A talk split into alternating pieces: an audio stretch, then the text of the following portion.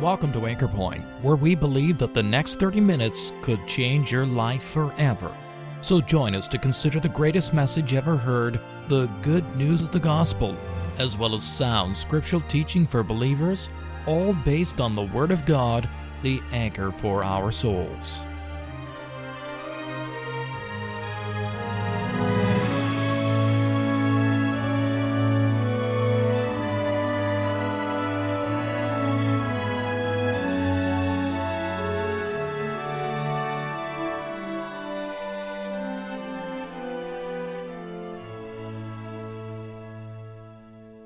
There is not a philosophy, a religious doctrine, or a scientific theory that comes close to delivering the power that is found in the preaching of the gospel. Nothing, absolutely nothing, is more life transforming or able to create such an awesome and permanent change in the life and thinking of an individual than the unique and powerful message of the cross of Christ. God became incarnate. He walked among men and he performed miracles and wonders too numerous to mention. He satisfied the souls of men and women with his teaching, and he went on to ultimately satisfy the heart of God himself in dying for the sin of the world at Calvary's cross. What immense power is found in that tremendous work! He takes us from darkness to light, from sin to wholeness, from bondage to freedom, and yet what a spectacle Calvary was! The cruel mockery, the inhumane torture, the rejection. Certainly all of this shows how our hearts are toward the God of heaven to whom we are accountable. In today's broadcast, evangelist Mr. John Grant looks at the power of God in salvation as expressed at Calvary. There were three crosses there. One sufferer died with the assurance of eternal life. The other faced certain judgment as he rejected his only hope.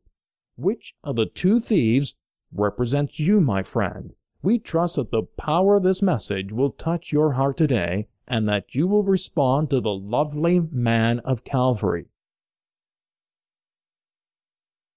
Paul's epistle to the Romans, please, reading in chapter number 1 and at verse number 16, where we read this, For I am not ashamed of the gospel of Christ, for it is the power of God unto salvation to every one that believeth, to the Jew first and also to the Greek.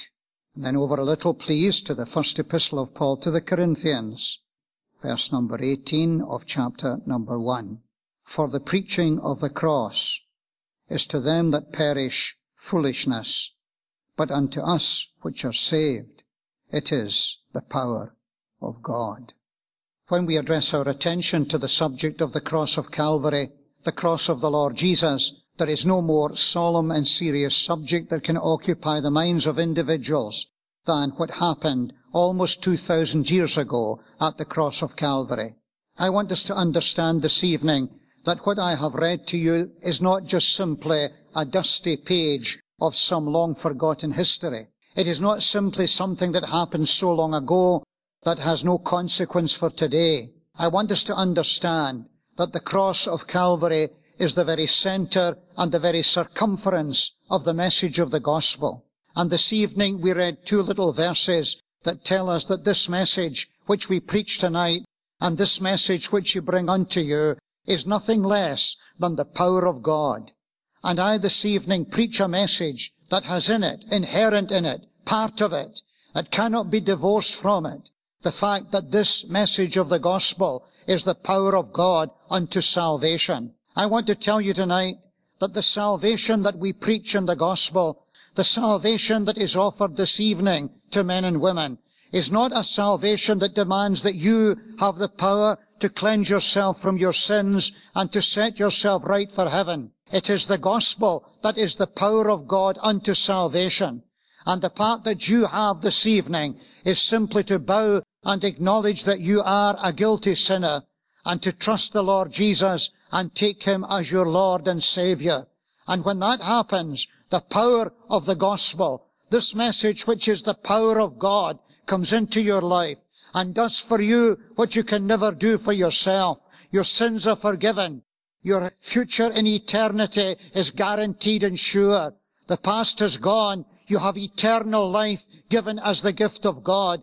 And you're set fair on the road to heaven. My friends, all of that tonight is the power of God in the life of a man or a woman who has put their trust for eternity in the Christ of God, the Son of God, the Savior of the world. And that is the great and the glorious message of the gospel which we preach, which we bring to you tonight. Not a message that demands that you save yourself. Not a message that demands that you by your own works obtain eternal life.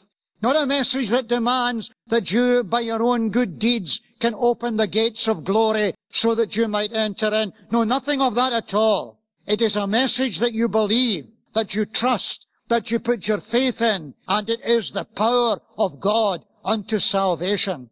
These things that I mentioned earlier are done by the Lord Jesus.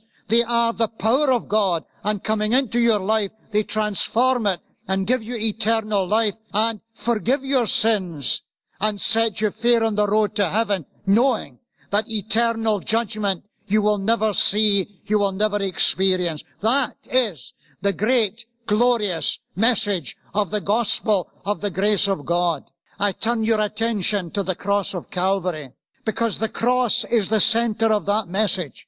I said at the beginning, it was the center and it is the circumference. It is the message of the gospel. There is nothing more need be taught but that Christ died for our sins according to the scriptures. So the apostle Paul wrote to folks who had put their trust in the Lord Jesus. Christ died according to the scriptures. And he was buried and he rose again the third day according to the scriptures. We preach tonight a Christ crucified, dead, buried, raised, ascended to heaven, and praise God, coming again. There is no one like him. There is no Savior apart from him. He it is who is in himself the message of the gospel. This gospel is good news. I don't know what you've been trying. I don't know what you've been pursuing. I don't know what religious rites you've been depending on. I tell you tonight, the gates of heaven open to those who have believed on the Lord Jesus Christ and as a result have been saved. You don't pay, you don't work, you don't try to clean up your life, you don't do anything like that. You come to a Christ who can do all that for you. And only in and through Him can that be done in your life. And so I turn your attention to the cross of Calvary. It's a serious matter. It tells me a number of things. It tells me firstly what mankind thought of the Lord Jesus. It reveals what is in the heart of men and women. They took him and they crucified him. A man who told them the truth. A Savior who never put a foot wrong. A Christ who proved himself to be the Son of the living God. And they took him and they crucified him. That is man's verdict on Christ. They have little time for him. They will not countenance his interference in their life. That tells me how man estimated the Lord Jesus. But I want to tell you, it not only tells me what man thought about Christ, but it tells me the great need that is found in the events of Calvary, the need of a Savior to come as He had come and to save their souls, but they rejected Him. But the same Lord Jesus is available to everyone who claims and believes that Jesus Christ, the crucified Christ who rose again, is the Savior of the world, able to save individuals. At the cross of Calvary, they took the Lord Jesus. They tried him. He was innocent of all charges. And yet they found him guilty. And they put a cross on his back. And they took him out to Calvary. And they nailed him to that cross. And they lifted him up on that cross. A death so awful. A death so horrendous that one of the greatest philosophers of the Roman Empire, who himself became one of the rulers of his day, Cicero said this, that the word crucify should be obliterated from the Roman language. So awful was it, so fearful was it, so dreadful was it, that they took the Son of God and they crucified him. Lifted up was he to die. It is finished was his cry now in heaven exalted high. Hallelujah, what a Savior. but they crucified him. And they watched him die. I want you just to think for a moment of the attitude of men who watched the Saviour on the cross. There were those who came, and it says that as they passed by, they reviled him, wagging with their heads and saying, Why, if thou be the Son of God, come down from the cross. I tell you, there was sarcasm at the cross. The sarcastic taunts of godless lips. And there was sarcasm at the cross. If thou be Christ, the Son of God, come down from hence. I want to tell you also, there was more than that at Calvary.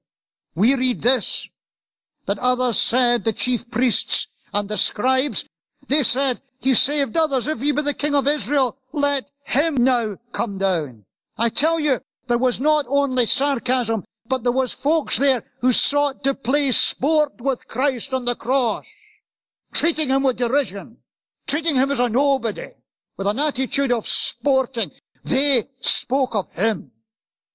I want you to notice that despite that, there were those soldiers who took a sponge and filled it with vinegar, and they had a certain sympathy for him. Where do you stand before the cross? Exactly what is your attitude to Calvary? I said earlier, it's the very crux of the whole matter. And these men, sarcastic, sporting, and yet some sympathetic. They looked at the Christ of God on a cross at Calvary, and I tell you tonight, they were not moved by what they saw. And you could sit tonight, and you could think of the cross, and you could like to hear about the cross, and you could think that it was a great man who was dying at the cross. But I tell you tonight, I want the power of the cross to be the power of the gospel that gives you eternal life tonight by putting your trust in the man who was derided and denounced while hanging from a cross at Calvary. And so the cross is the center. And I say again, where do you stand before the cross? Because I tell you this, if you do not look and stand before Calvary in your mind tonight and accept Christ as Savior, the man who was that day hanging on a cross at Calvary will one day sit and be your judge. One day, at a great white throne, the sentence will be passed as to your sin that you heard the gospel and you rejected it and you would not have the man of Calvary to be your savior. I've come with a message from heaven and a message in the Bible and a message that demands your attention. Yes, they walked past and they ignored him and they derided him, and they despised him, and they mocked him. And I tell you, people would do the same today.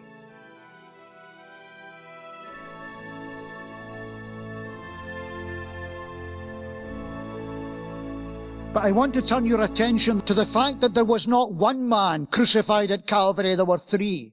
And I want now to watch two men dying at Calvary. Both were criminals. And I want you to notice the response of these two men to the man who was on the center cross of Calvary. And I'm preaching the cross tonight. And if you say this is but foolishness, I turn your attention to the Word of God. The preaching of the cross is to them that perish foolishness. So your attitude to Calvary determines whether or not you are perishing dying in your sins. The preaching of the cross is to them that perish foolishness, but to us who are saved it is the power of God. This message has power in it that only heaven can bestow, power in it that only heaven can use, and power in it to deal with the greatest question that faces the life of any man or woman, the question of their sin. And there's two men there. I want you to notice, please, the first man to whom I direct your attention railed on Christ. If thou be Christ, save thyself and us. This man, what did he want? He wanted to come down from the cross. And why did he want to come down from the cross? He wanted to come down from the cross to resume his old lifestyle. And he rails in Christ. If thou be Christ, save thyself and us. Hanging on a cross on the portals of death. with the Savior there at Calvary, this man rails on Christ and refuses to accept him in any way whatsoever. So what do you think of Jesus? I want you to do business with God in the gospel. I want you in this meeting to understand that you are hearing of a Savior who died for sinners. And I point your attention tonight to a man who is in a lost eternity, who can never, ever, ever cross the portals of glory, who can never, ever, ever enjoy eternal life, who can never, ever, ever see the glory and lightness of Christ in glory. Because in that day, at that hour, he refused the Savior. And you can leave tonight and say, not for me. I don't want it. I've no time for it. It's foolishness. And you're like this man. I want you to notice, please, that there was not only a man who railed. I tell you, there was a man who repented. There was another man there. And this man repented. Do you know, you might say, well, what was the difference between this man and the other man? I tell you, the difference was immense. Listen to what he said. He too was a criminal condemned to die. Absolutely no question about the sin that stained his life. No question that he was guilty of the charges with which he was charged and found guilty. No question at all that the crucifixion was a mistake for him. And this man says, crying across to the other thief who refused Christ, Dost thou fear God, seeing thou art in the same condemnation? And we indeed justly, for we receive the due rewards of our deed. The first thing I want you to notice is that man confessed that he was a guilty sinner. Friend, there's nobody ever gets to heaven who doesn't start here. He says we're guilty. We're justly condemned. We are where we ought to be. And he admits that he is receiving the due reward of his deeds. He truly acknowledges that he is a guilty sinner. That's the start of the road to glory when you acknowledge that. And you might say to me tonight, well, I'm not so bad. I'm really not just as bad as you think. I'm actually okay. I'm really this. I want to cut through all that verbiage tonight and get down to the essence of the Word of God for all have sinned and come short of the glory of God. And I tell you tonight, it is the wise man, the wise woman who believes the Bible. And we all are sinners. And this man, this man, who I do believe repented that night, this man, says we due to die. What is the second thing I want you to notice about him? The second thing is that he was prepared to acknowledge that Jesus Christ is Lord. He says, Lord, remember me when thou comest into thy kingdom. He acknowledged the fact that the man hanging on the cross was the Lord, who also was the true King of Israel, who one day would set up a kingdom that would run far beyond the borders of Israel even. He acknowledged the teaching of Jesus Christ to be absolutely true. And if you want to be saved, you have to claim Him who not only will become your Savior, but will become your Lord. You cannot have salvation and the Savior and then a year or two later gradually accept the Lordship of Jesus Christ. It comes all at one time. And tonight, if you take Him as Savior, you take Him as Lord. And here is a man dying, suffering the agonies of crucifixion, having seen his last sunrise. And he says, Lord, he put his trust in the Lord Jesus, believing his teaching, believing all that had been said about him. And he called him Lord. Now that was good. I want you to notice the third thing about this man. That the salvation which became his, became his immediately. The Lord Jesus said, Verily I say unto thee, today, today, this very day, today, shalt thou be with me in paradise. Salvation becomes yours immediately. You accept Jesus Christ as Lord and Savior. Acknowledged he was a sinner. Acknowledged that Jesus Christ was Lord. Acknowledged that the teaching of Jesus Christ was right and beneficial. And now the Savior responds to show us that the salvation of that man was immediate this very day. I mean by that that having made his declaration, there was nothing else to make. You see, if you say to me tonight, well, I've got to do something, I've got to gain something, I've got to do something to get salvation, I tell you this, this man could do nothing. He was crucified. This man could pay nothing. He had nothing. This man could work at nothing. No works, no payment, nothing. Only his trust and faith in Jesus Christ would take him to glory, and that's what's needed. And nothing more. Today, today, for him a morning that started with the horrors of facing crucifixion and ended with him in paradise. I tell you, a day in his life he will never forget for all eternity. And do you notice? Today shalt thou be with me in paradise. No, notice the emphasis. With me. You'll be with me. I tell you, if you tonight trust him as your savior for all eternity, you'll be with Christ. Immediate salvation, demanding no works, no payment, no effort, simply trust and faith. And that's what that man did. A man who rails, a man who repents, and finally, a man who redeems. I turn your attention to the center cross of Calvary. And I quote again what I quoted earlier, lifted up was he to die. It is finished was his cry. Now in heaven exalted high, hallelujah, what a Savior. I want you to notice that the other two were there because of their own sins.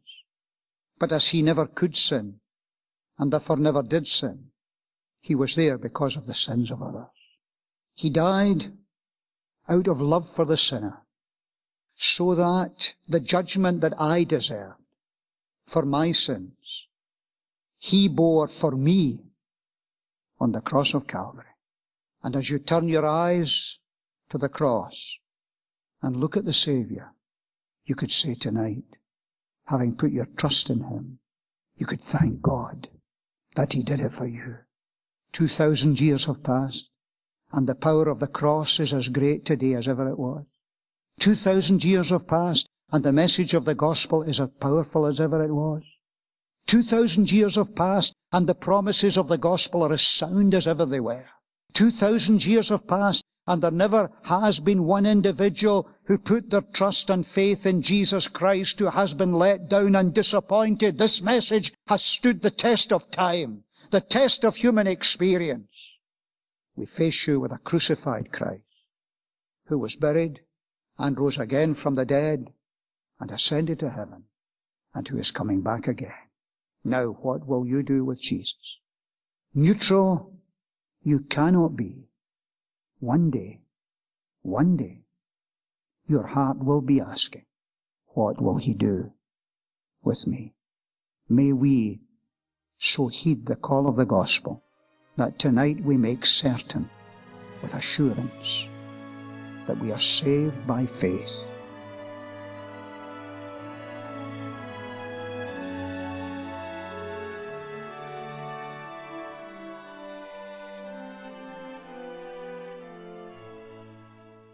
Yes, my friend, the power of the cross is as great today as ever it was.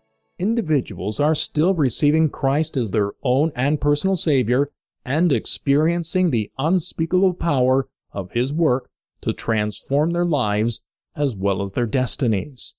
Is the power of the gospel at work in your life? Have you had a moment when you were delivered from sin and placed into the family of God?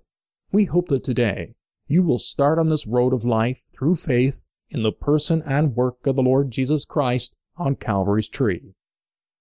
If this or any of our Bible messages here at Anchor Point has made you aware of God's interest in you, or if you'd like some literature or a visit that would help you to understand these important truths, why don't you drop us a line at email at anchorpointradio.com?